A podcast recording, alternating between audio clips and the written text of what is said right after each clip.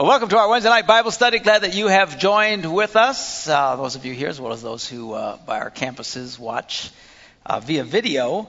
We are in the book of Judges, and uh, is is our custom. What we do on Wednesday nights is we take a portion of Scripture and we go through it one verse at a time. You Usually take a whole book and go all the way through it one verse at a time. And uh, we are in the Old Testament. We just we were going to come here just for a quick little trip, and we've been stuck ever since. And, but it's been great. It's been great fun because you just keep getting dragged into, ooh, what's going to happen next kind of thing. So we are in the uh, book of Judges. This is the time after uh, Moses, after the children of Israel took the promised land, Joshua and all the guys, and boom, so they win and they come in and they're in the promised land. Everything's great. Uh, and now uh, they're supposed to just be doing what God told them to do what Moses told them to do. Say, look, if you will do the right thing, if you'll obey me, I will bless your socks off. Your life will be unbelievably wonderful. Uh, but if you don't, I'm going to kick your butt. And, uh, and, and things are going to go very, very badly for you. And throughout the book of Judges, we are just reading how they would act very badly, and God would just really start bringing bad news on their head, and terrible things would happen to them, and, and invading armies would come and make their lives miserable. Uh, and then they'd cry out to God for deliverance, and God would send someone to deliver to them. We call them judges, and these people who would come in, and God would raise them up. And then for a while, the children of Israel would be in a good place with God. And then, as soon as they got comfortable again and uh, got blessed, they tend to forget God, and this cycle just kept happening over and over again. Which is it's kind of a weird thing, you know. When you're getting really blessed, boy, I tell you, this is really when you want to make sure you stay in a place of thankfulness and committed to God. Because the crazy downside of great blessings and things going great in your life is the human nature is to forget God. And then when things are going terrible, all of a sudden, God, where are you? Okay? Now you have to understand, God wants you in a state of, God, where are you? Now, better to stay blessed and stay in an attitude of, God, hello, than waiting for things to get miserable that now causes you to call out to God. You catching my drift? All right, but these people were just dumb as bricks, and they were just constantly. I mean, un- um, you would think they would learn, but they never learned. So anyway, same thing happens again. And the Philistines are making their lives miserable now, and God raises up Samson. And Samson, as, as we read last week, is this guy, the Spirit of God comes upon him, and he has just incredible, off the chart strength. I mean, and it doesn't, the Bible doesn't say anything that he was, you know, physically dynamic or strong or anything. It's just that when the Spirit of God came on this guy, he did what was impossible to do. I dare say this guy was not physically uh, huge. Uh, he didn't look like Arnold Schwarzenegger, okay? I'm sure he just looked like a regular guy, because if he were a muscle, you think, wow, this guy can do this because he's so muscly. But, it, you know, but even Arnold couldn't do what this guy did. I mean, this, this is unreal. He, it was just off the charts. The power of God, and it just stunned the enemies, they're, they're, the, the enemies of Israel, and uh, they couldn't do anything about him.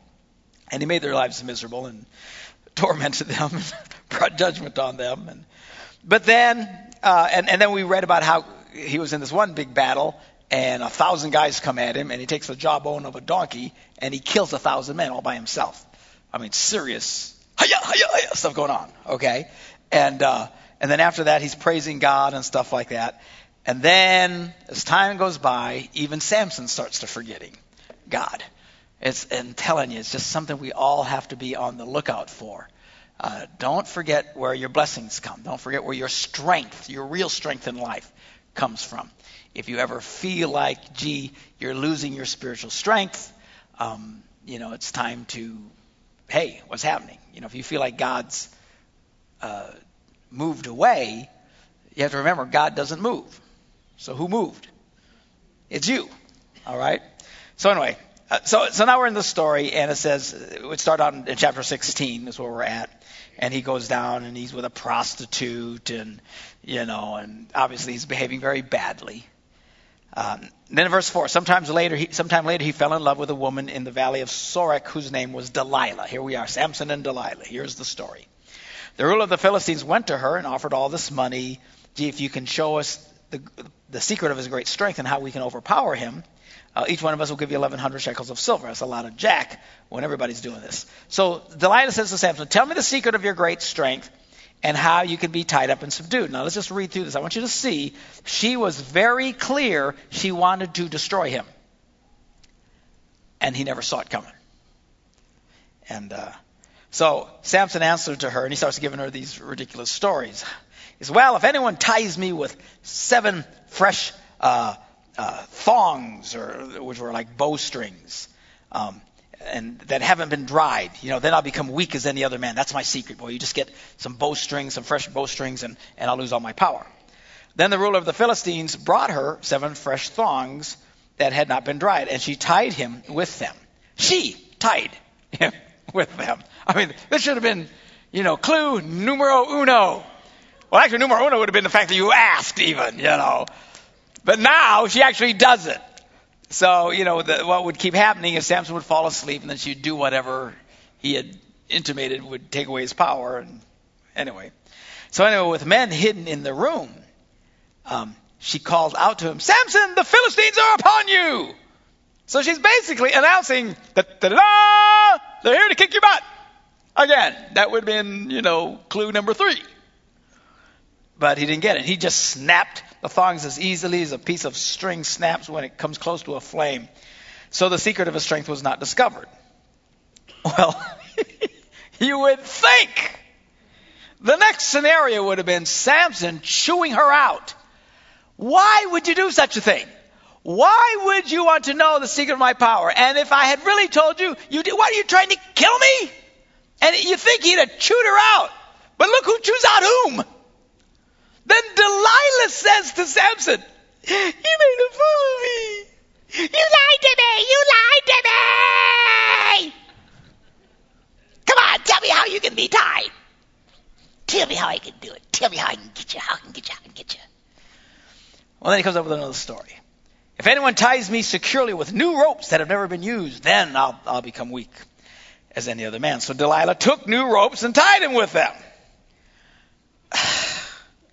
Then, with men hidden in the room, she does it again. Da, da, da, which they also use for butter. But anyway, da, da, da, da, Samson, the Philistines are upon you. And he snapped their ropes as if they were threads, and he probably kicked, their all, kicked all their butts. And so then Delilah whines again.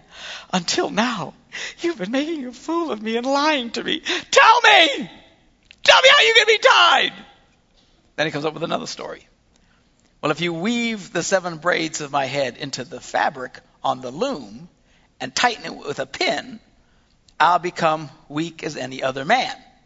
So, while he was sleeping, Delilah took the seven braids of his head, wove them into the fabric, and tightened it with the pin. Now, now check this out. It doesn't say so, but Samson has to have a serious drinking problem. I mean, he has to. I mean, come on. you know the loom, you know the big, you know where they're taking all these fabrics and they're, they're weaving and all these things. So she's taking his hair and weaving it in with the other fabric and tightening on with the pin. Now, seriously, you scratch my head, you're waking me up. You know what I'm talking about? I mean, come on. He has to be drunk out of his gourd. He just has to be. Which gives us another reason why he's such an idiot. So he's obviously getting plastered and sleeping, and she does this, weaves his hair in with the fabric, and then tightens it with a pin. And then she has to wake him up.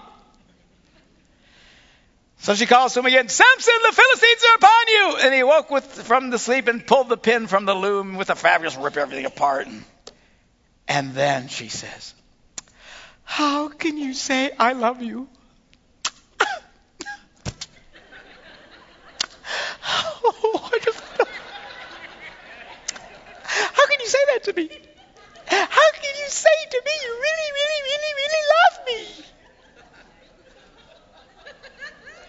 And you won't confide in me. This is the third time you've made a fool of me. I'd be going, this is the third time you tried to kill me. You haven't told me the secret of your great strength. And with such nagging, she prodded him day after day until he was tired to death. Tell me, tell me, tell me, tell me. Tell me, tell me, tell me, tell me, tell me. Tell me, tell me, tell me, tell me. he can't take it anymore. So he tells her everything.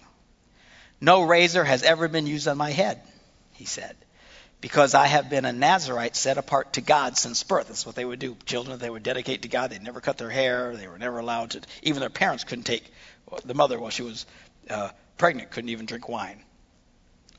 And he said, If my head were shaved, my strength would leave me, and I would become weak as any other man. Then Delilah saw that he had told her everything. So he, she really knew it now. So she sent word to the rulers of the Philistines, come back once more.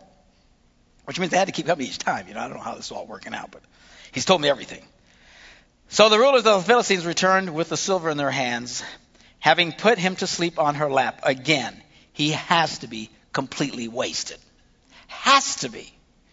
And then she calls for a man to come shave off the seven braids of his hair, like, like Pastor Ross.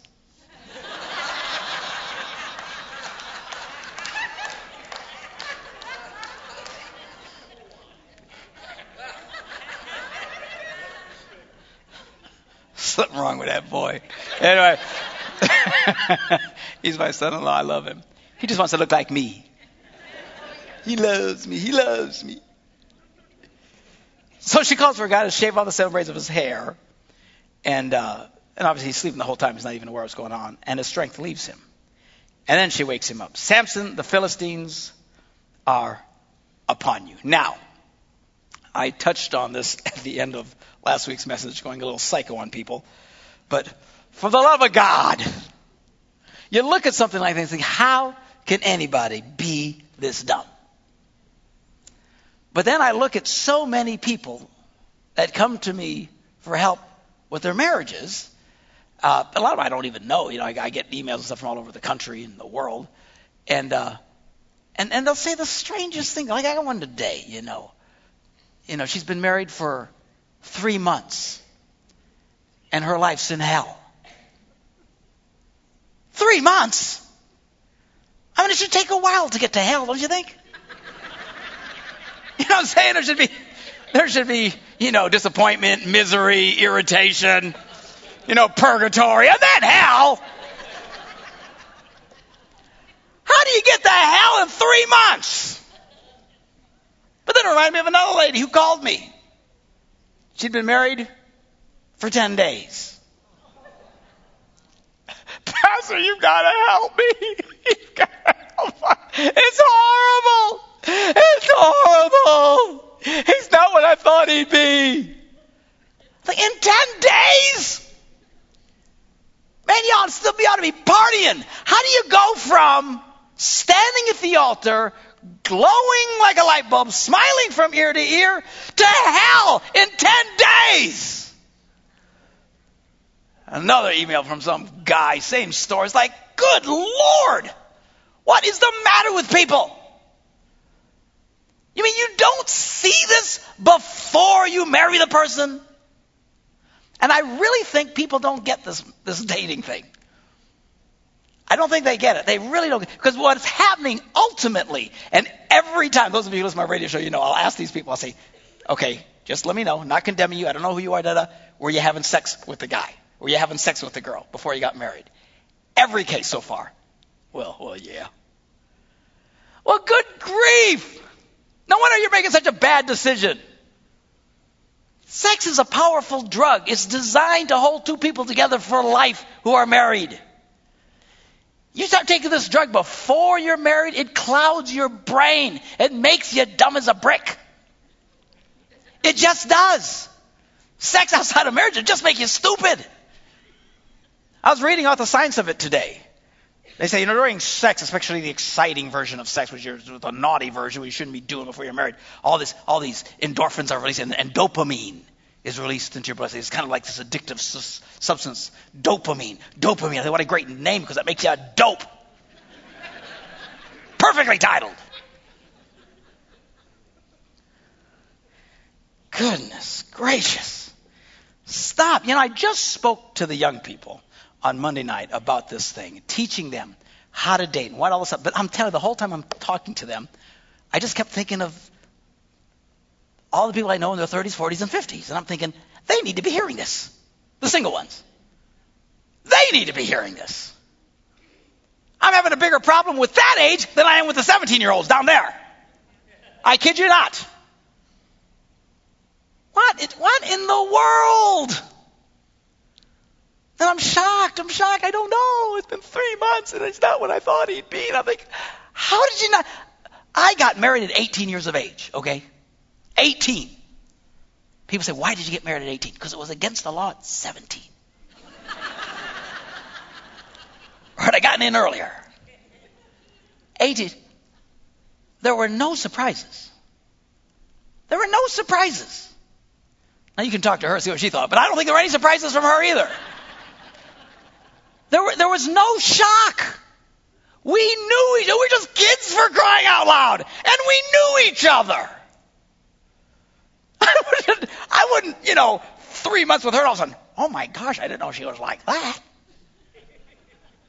How do you get there? I don't know what people are thinking when they're dating, especially Christian people when they're dating. First of all, most of them are making this stupid mistake. And well, it doesn't really matter. You know, I know we should. No big deal. You got to realize it's a big deal when you get real physical with somebody. And you don't even have to have intercourse with them. Good Lord. Just all the pawing and drooling on each other will send the dopamine in your brain turn into a dope. Stop that. How about dating be a chance to really learn about somebody? Come on. What are we doing? Learn about them. And I told the young people down there, I says, whatever you do, don't look at how they act. Look at how they react. Because when a person reacts, that's when you tell what they're really like. You think, oh, he's so nice, he acts so nice, he acts so nice. Yeah, he's acting. Oh, she acts so sweet, she acts, she's acting. What do they do when the doo-doo hits the fan in their life? That's what you want to see. Because that reveals their character. What are they like when they don't get their way? Or do they stay nice? When trouble comes their way, do they react nastily or do they praise God for the blessings of God in their lives?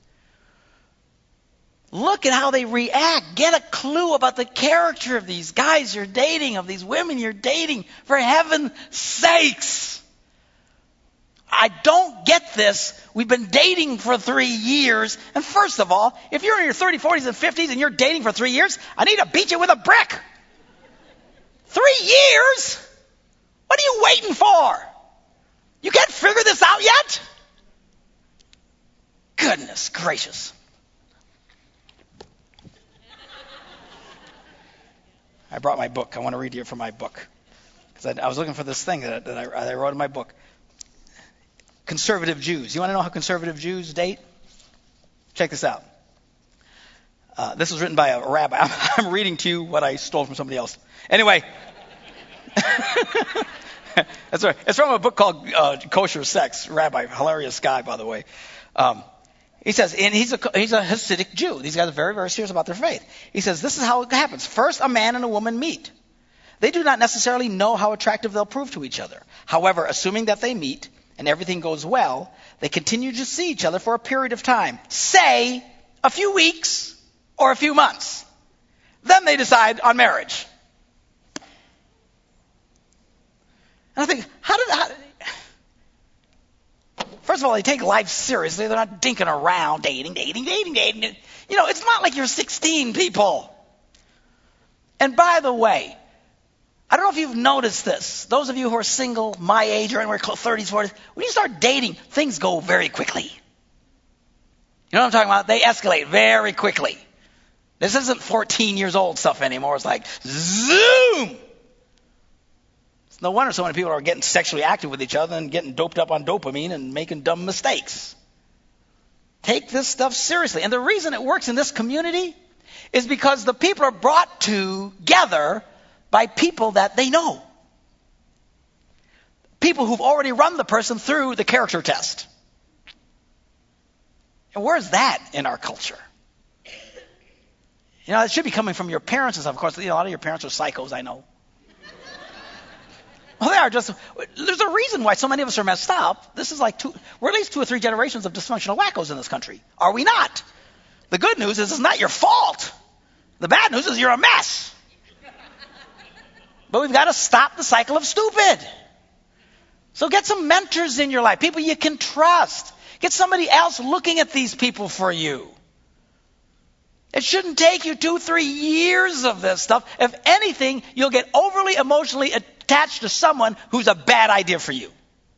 Particularly if you're having sex with them, it just makes it a disaster. But even if you're not this intent, you know, man, you're not 16. Come on. For all you guys listening to me on video, I know I'm talking, there's a lot of single women in our church. A lot of single guys, divorce, I get it. It's not about hating you or making your life miserable. And I know you're trying to reconnect and find someone, but honestly, you've got to quit being so goofball about this thing. Because overwhelmingly, I'm getting it from that age group who are getting married and then they're in absolute hell. Shocked and stunned and amazed that things are so terrible in their lives. Be smart about it. Get other people involved in the mentoring process. Dating should not take years, especially at your age. And you guys, for crying out loud, you girls don't put up with this either. Men will do this. They like to date for like 37 years first. and they drag you out and treat you like a piece of emotional garbage. Do not tolerate that. You're several months into this deal, say, hey, hey, hey, hey, where's this going? I don't know. Bye. Why these guys drag you out forever, this stupid process, and oh, I don't know, I don't know if I'm ready to commit. Well, then you shouldn't be dating. If you're not ready to commit, you should not be dating. You guys, you single guys, listen to me.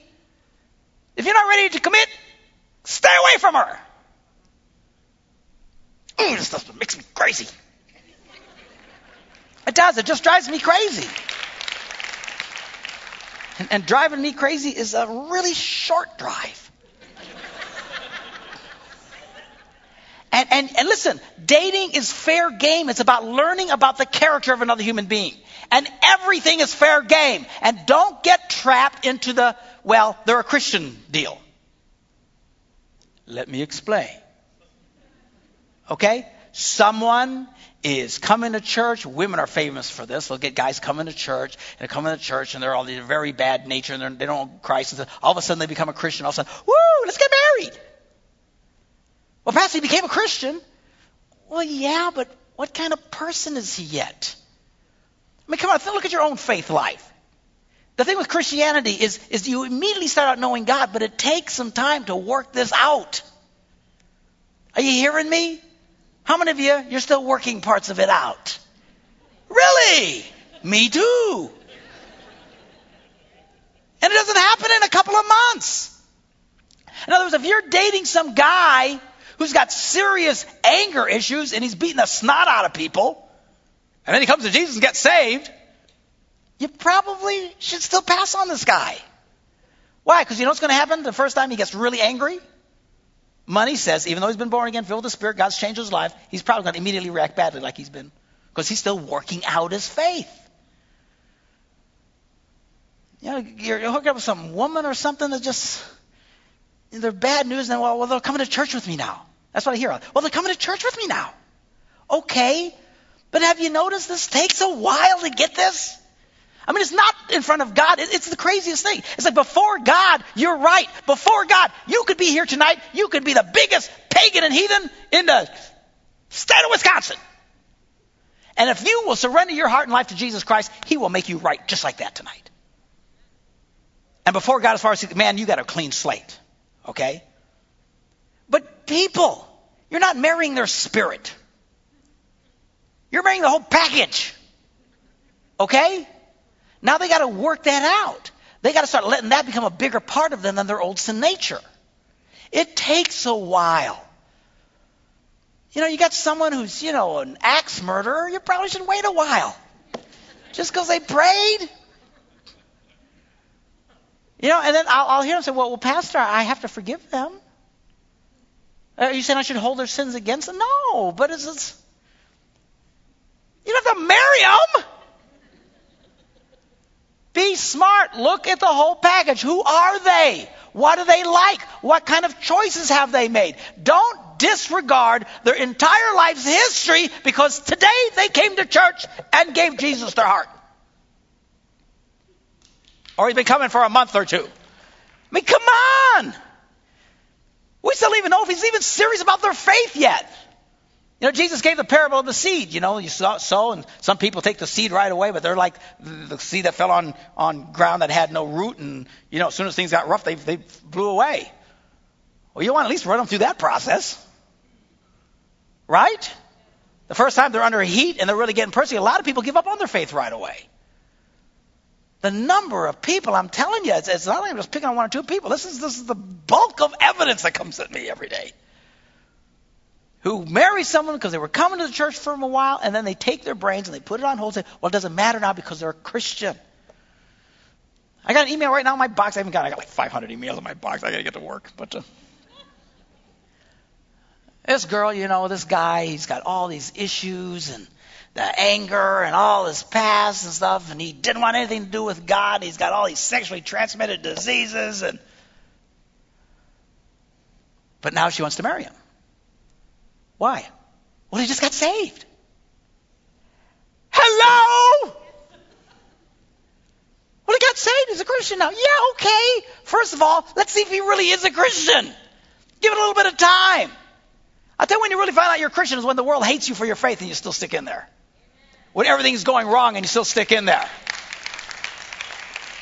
When anybody has any senses, I don't want this anymore, and they walk away and you still stick around, that's when you really know you got this. When you have to sacrifice something really important to your life, like God told Abram, sacrifice your son on the rock to me, and he's ready to plunge the knife in there. This is when you know. Nothing's hold back. You will surrender anything to God. That's how you know. That's how you get a clue. You don't find that out right away just because you've been coming to church with you for a few months. And I know some of you have stories. Well, that's what happened with us, and everything's been great. Well, good. But you got to realize you are very much the exception and not the rule. Look at the whole picture. I, I just don't know what people are thinking. I just. And I'm sure I'm making some of you feel really badly, but I'm not trying to make you feel badly. I'm just trying to challenge you.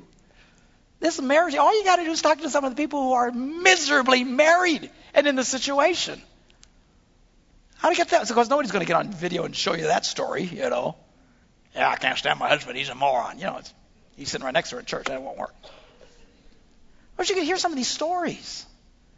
Miserable, self-centered, narcissistic. And you didn't see this before you got before you got married. I, I just understand that part of it. I think people are thinking too much with their hearts and not with their heads. You got to understand. You need to think more with your head. I know Christians who know what they're heading into is a disaster, but they don't even think it because they. Well, I think it's God's will. God wants us to be together. Really? I'd double check that if I were you. So they just take their heads off. And I just know it's God's will. And you know they're headed for, and you can tell them, you know you're headed for a disaster. Oh, but it's God's will. These are the people who need swirlies. Just wake up. And then they send me an email. I'm in hell. I'm in hell. I'm in hell. I'm in hell. It's just not worth it. And it goes both ways. It's not just the women and the guys. The guys do the same thing. I met this guy, you know. He had this blonde, drop dead, gorgeous, suck the air out of the room wife. You know, as soon as you met him, you know, you couldn't help but look at him and go, dude. you know what I'm saying? Like, dude, you you scored, man. Wow. Now I'm not even married to this lady, but within a few weeks of just being around her, she was irritating the snot out of me.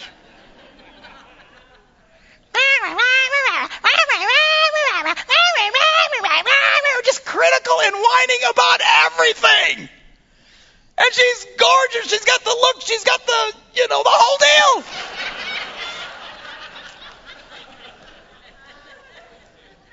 And after knowing and hearing this woman whine for several weeks, I just, I remember looking at him and looking at her and looked at him and thought to myself, I didn't say, I just thought, dude, ain't nothing worth that. Ain't nothing.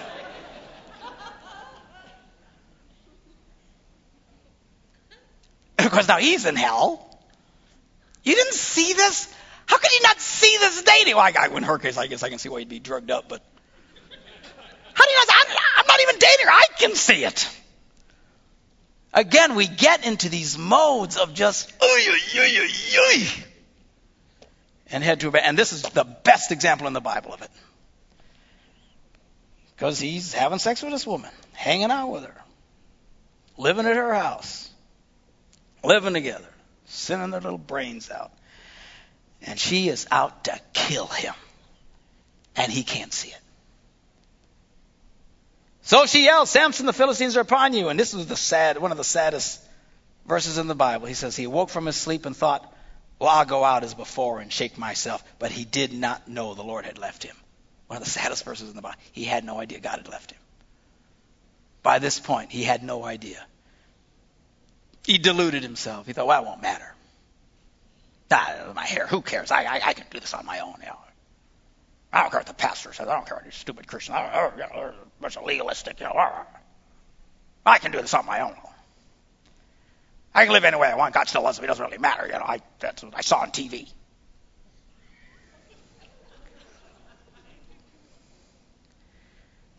But the Philistines seized him, and they gouged out his eyes. Ow. And they took him down to Gaza, and they they bound him up with bronze shackles, and they sent him, set him to grinding in the prison. So he sat there, spinning the grinding wheel around and around, his eyes gouged out of his head in chains. But I love this verse says, But the hair on his head began to grow again after it had been shaved. Now, here you got to think the Philistines, not the smartest people in the world. I mean, come on. I'm not the smartest guy in the world, but if I know, you know, that hair, he kills us, no hair, we kill him, I'd keep shaving his head. Wouldn't you keep shaving his head?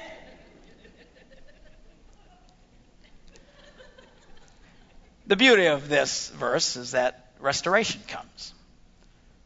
Restoration comes. Now, the rulers of the Philistines assembled to offer a great sacrifice to Dagon, their god. Oh, Dagon. Hallelujah, Dagon. We love you, Dagon.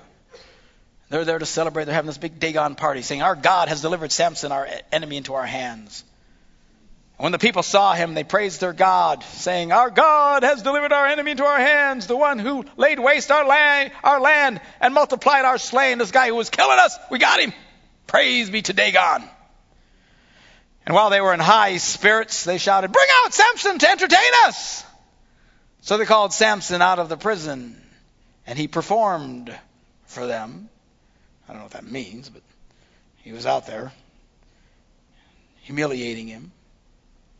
And when they stood among the pillars, Samson said to the servant who held his hand, Put me where I can feel the pillars that support the temple, so I may lean against them.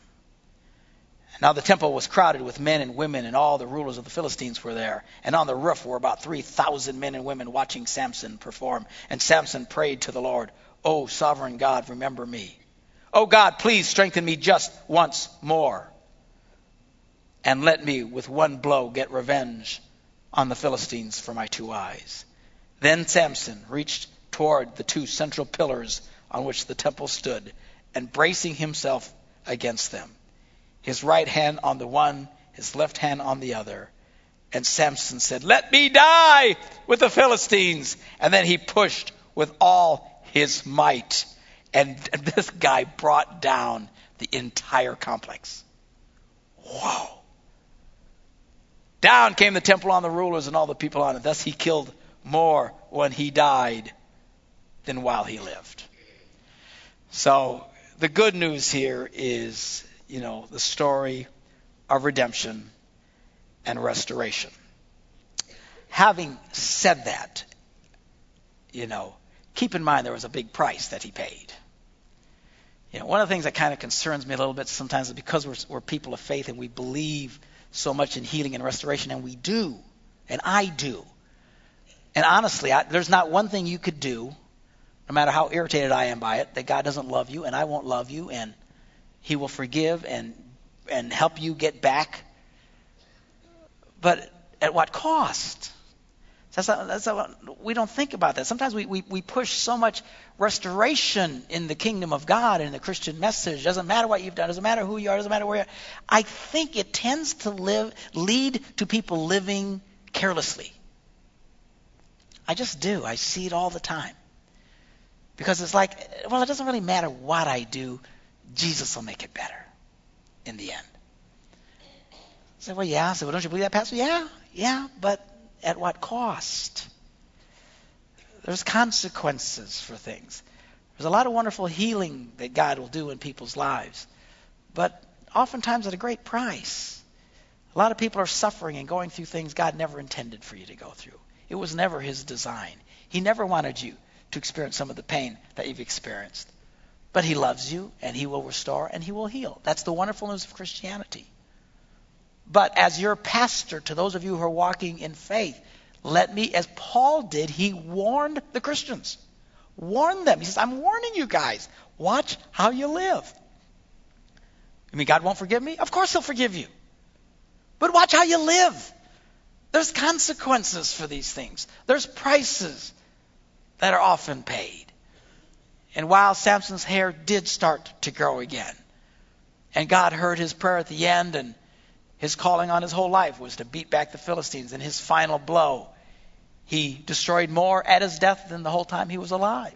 Thousands of people perished in this gigantic collapse of this incredible behemoth of a building. But what price he paid? The humiliation, the pain, the imprisonment, the gouging of his eyes, and ultimately he got his revenge when he died with them. He also was crushed to death through the whole thing. So, um, so anyway, just keep that in mind. I, I just, I just think, I think we just do people a disservice. And again, I think because we get so much of the message of grace today, particularly on, on some of these big preachers on TV and stuff. And, and it's like it doesn't matter how you live. It doesn't. The message is it just doesn't matter what you've done. And it's true in terms of being right with God. There is nothing you can do that will make Him hate you. There's nothing that you can do that'll cause Him to ha- refuse to have anything to do with. It, as long as you're willing to turn from your sin and cry out to Him and ask Him to forgive you. And no matter what big of a mess He's made out of your life, He can restore your life. He can take your most miserable situation and turn it into something so beautiful. It's like, wow, that's amazing. But don't fool yourselves, and, and let's be careful that we don't preach in such a way it causes people to live recklessly. That they know what they're doing is wrong. They know what they're doing is sin. They know what they're doing can have negative consequences, but that's okay, Jesus will fix it. Whoa, easy. Easy. We have to be careful with this stuff. To whom much is given, much is required. And uh, let's be people. Now, let's get this through to our kids too, so they understand these things. Live right life the right way. The advantage of our young people is they're hearing the good news before they've gotten messed up, like so many of us got messed up before we got saved. But let's teach them righteousness. Let's teach them righteousness. Do it right. Do it right. There's never hopelessness, but let's watch out for the price that has to be paid. All right, so that's the story of Sam. Then his brothers and his father's whole family went down to get him. You know, I don't know how they got him. They unbury him from all the rubble. They brought him back and they buried him between Zorah and Eshtaol in the tomb of Manoah, his father. He had led Israel for 20 years. All right, now, continuing in the story of Judges. Now, this next story, I don't know what they're talking about. I, I, I you know. I don't, don't get why is this even here.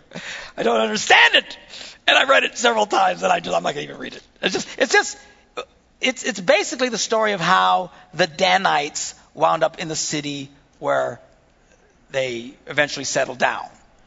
But it's this weird story of this guy who has this idol, and and I, you can read it. I just I don't even get it. Okay. So that's chapter 18. chapter, chapter 19. Oh my goodness. Uh, then this next story, also very bizarre. This is the story of a Levite and his concubine. Um, Is that rain? Ooh, ooh, ooh, okay. So now, in, in those days, Israel had no king. Everybody pretty much did whatever they wanted to do, and it kept getting them in trouble. Now, a Levite who lived in a remote area in the hill country of Ephraim took a concubine from Bethlehem in Judah. Never have quite understood the whole concubine thing, but they're basically a wife without the wife legalities. They don't get the benefits of a wife, but the guy gets the benefit of the girl, I guess, including his children. I mean, you know. Um, you know, even the even the twelve tribes of Israel, some of those were from concubines, you know, or, or you know, anyway, wow. So check this out. This is an interesting verse of scripture. This next one. So he has this concubine, basically a sort of wife that he has. it says, but she was unfaithful to him. Ooh, ooh, ooh. What would you think? You would think she's out there committing adultery, right, or doing something. No, no, no, no. She was unfaithful to him because she left him and went back to her dad's house. She wasn't there for him. Unfaithful. And I've been using the scripture lately talking to couples about, and it's shocking to me, you know. Pastor Arnie used to say this all the time. He used to drive me crazy. He says, before they get married, we can't get him out of, can't keep them out of bed, and then after they get married, we can't get them back in. Have you ever heard him say that? You know, it's just, it's just, and it's like that. And it's amazing how many couples just don't want to have sex with each other. There's all sorts of reasons. So I won't get into it. I talked. To, I warned the kids about this down there. I says, you got to watch how you approach this stuff because it will mess you up. You starting to get into sex in and out of people and porn and masturbating all this stuff. I'm telling you, there's a price that you pay later. It's amazing how many people. And their overwhelming excuse is, I don't feel like it. And this isn't just women to men. I get the complaint 10 to 1 the other way around. At least 10 to 1 of women who complain to me their husbands do not want to have sex with them. Talk about not being able to relate. You what? And, and, and there's all kinds of reasons for a lot of them are addicted to porn and stuff, and they'd rather make love to themselves than their own wives. That's disgusting, and a bunch of other reasons. But a lot of the reasons, they, they just literally say, oh, I, I don't feel like it. I don't feel like it. What do you mean you don't feel like it? I don't, I don't feel like it. I don't feel like it. I want to her. I don't feel like it. And there's those of us who feel like it all the time, but that's a whole other issue. It creates another problem. ah, I don't know why you come to this church. But anyway. And, and, and, and the point that I've, I've been pointing out is, you know, you need to quit being sexually unfaithful. What do you mean? See, we only think of sexual unfaithfulness in terms of someone having an affair. I want you to know something. You refuse to be a lover to your wife, you're being sexually unfaithful to her. You refuse to make love to your husband, you're being sexually unfaithful to him. You are guilty of sexual unfaithfulness when you're not there. And I love the scripture for pointing that out. I don't feel like it. Who cares what you feel like? You got a responsibility. It was great. You know, I was studying last night, you know, uh, Jewish law. Do, do you know that in the Jewish culture that we've been reading here in the Old Testament, stuff like that, the sexual responsibility or the privilege was that of the wife. It's about her. It's the wife who gets to demand sex from her husband. Isn't that wild? In fact, Jewish law taught that a man was not allowed to use a woman to satisfy himself. His goal was to satisfy her. Hallelujah! That's them Wisconsin women clapping over here. I mean, how much has that changed?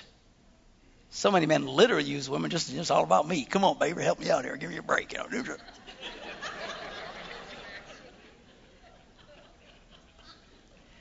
Then I studied. Then I studied Islamic law. I was up till midnight last night reading Islamic law. Amazing, amazing. And when it comes to family and stuff, they're about as close to Christianity as you can possibly. Get. It's it's really amazing. In fact, they make more sense than a lot of Christians make. But the same thing here. A, a man was not allowed to refuse his wife sex. I think the rule was he had to have sex with her at least once every four months. Well, that sounds like a drag to me, but I mean, And interesting how, and they would say, look, the marriage bed is undefiled. Basically, what the New Testament says. What, what's okay to do? We don't care, as long as you both agree. The minute she says she's uncomfortable with this, you stop. Wow. Do We need a dose of that in the church today. Sexual unfaithfulness. Couples being sexually unfaithful to each other in the church. No affairs, but being sexually unfaithful nonetheless. It's not right.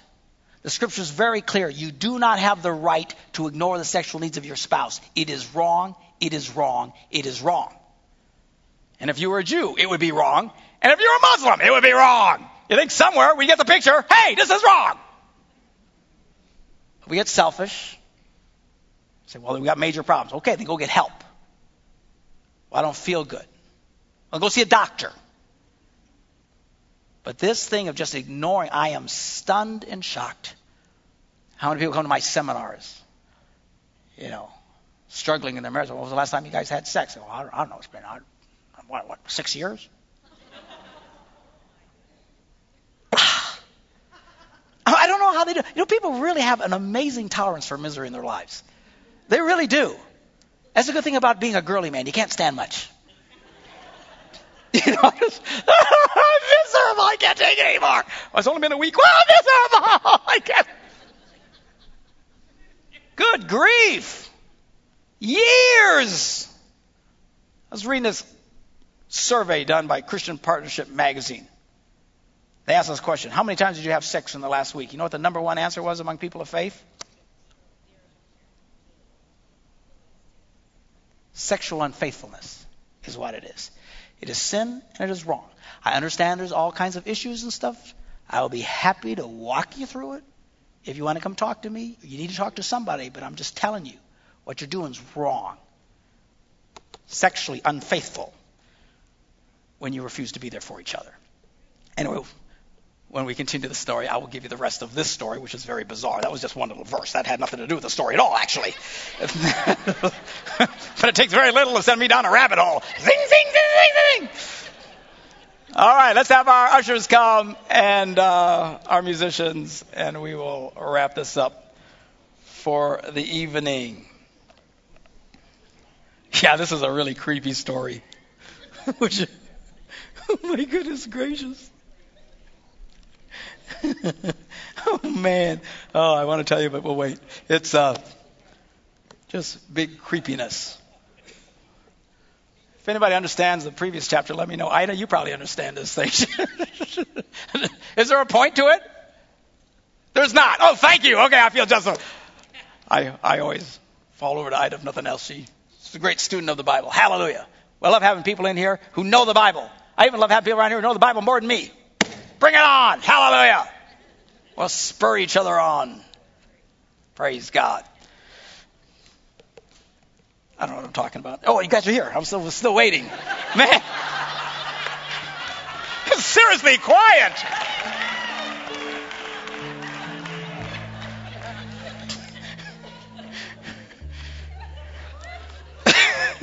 Let's pray.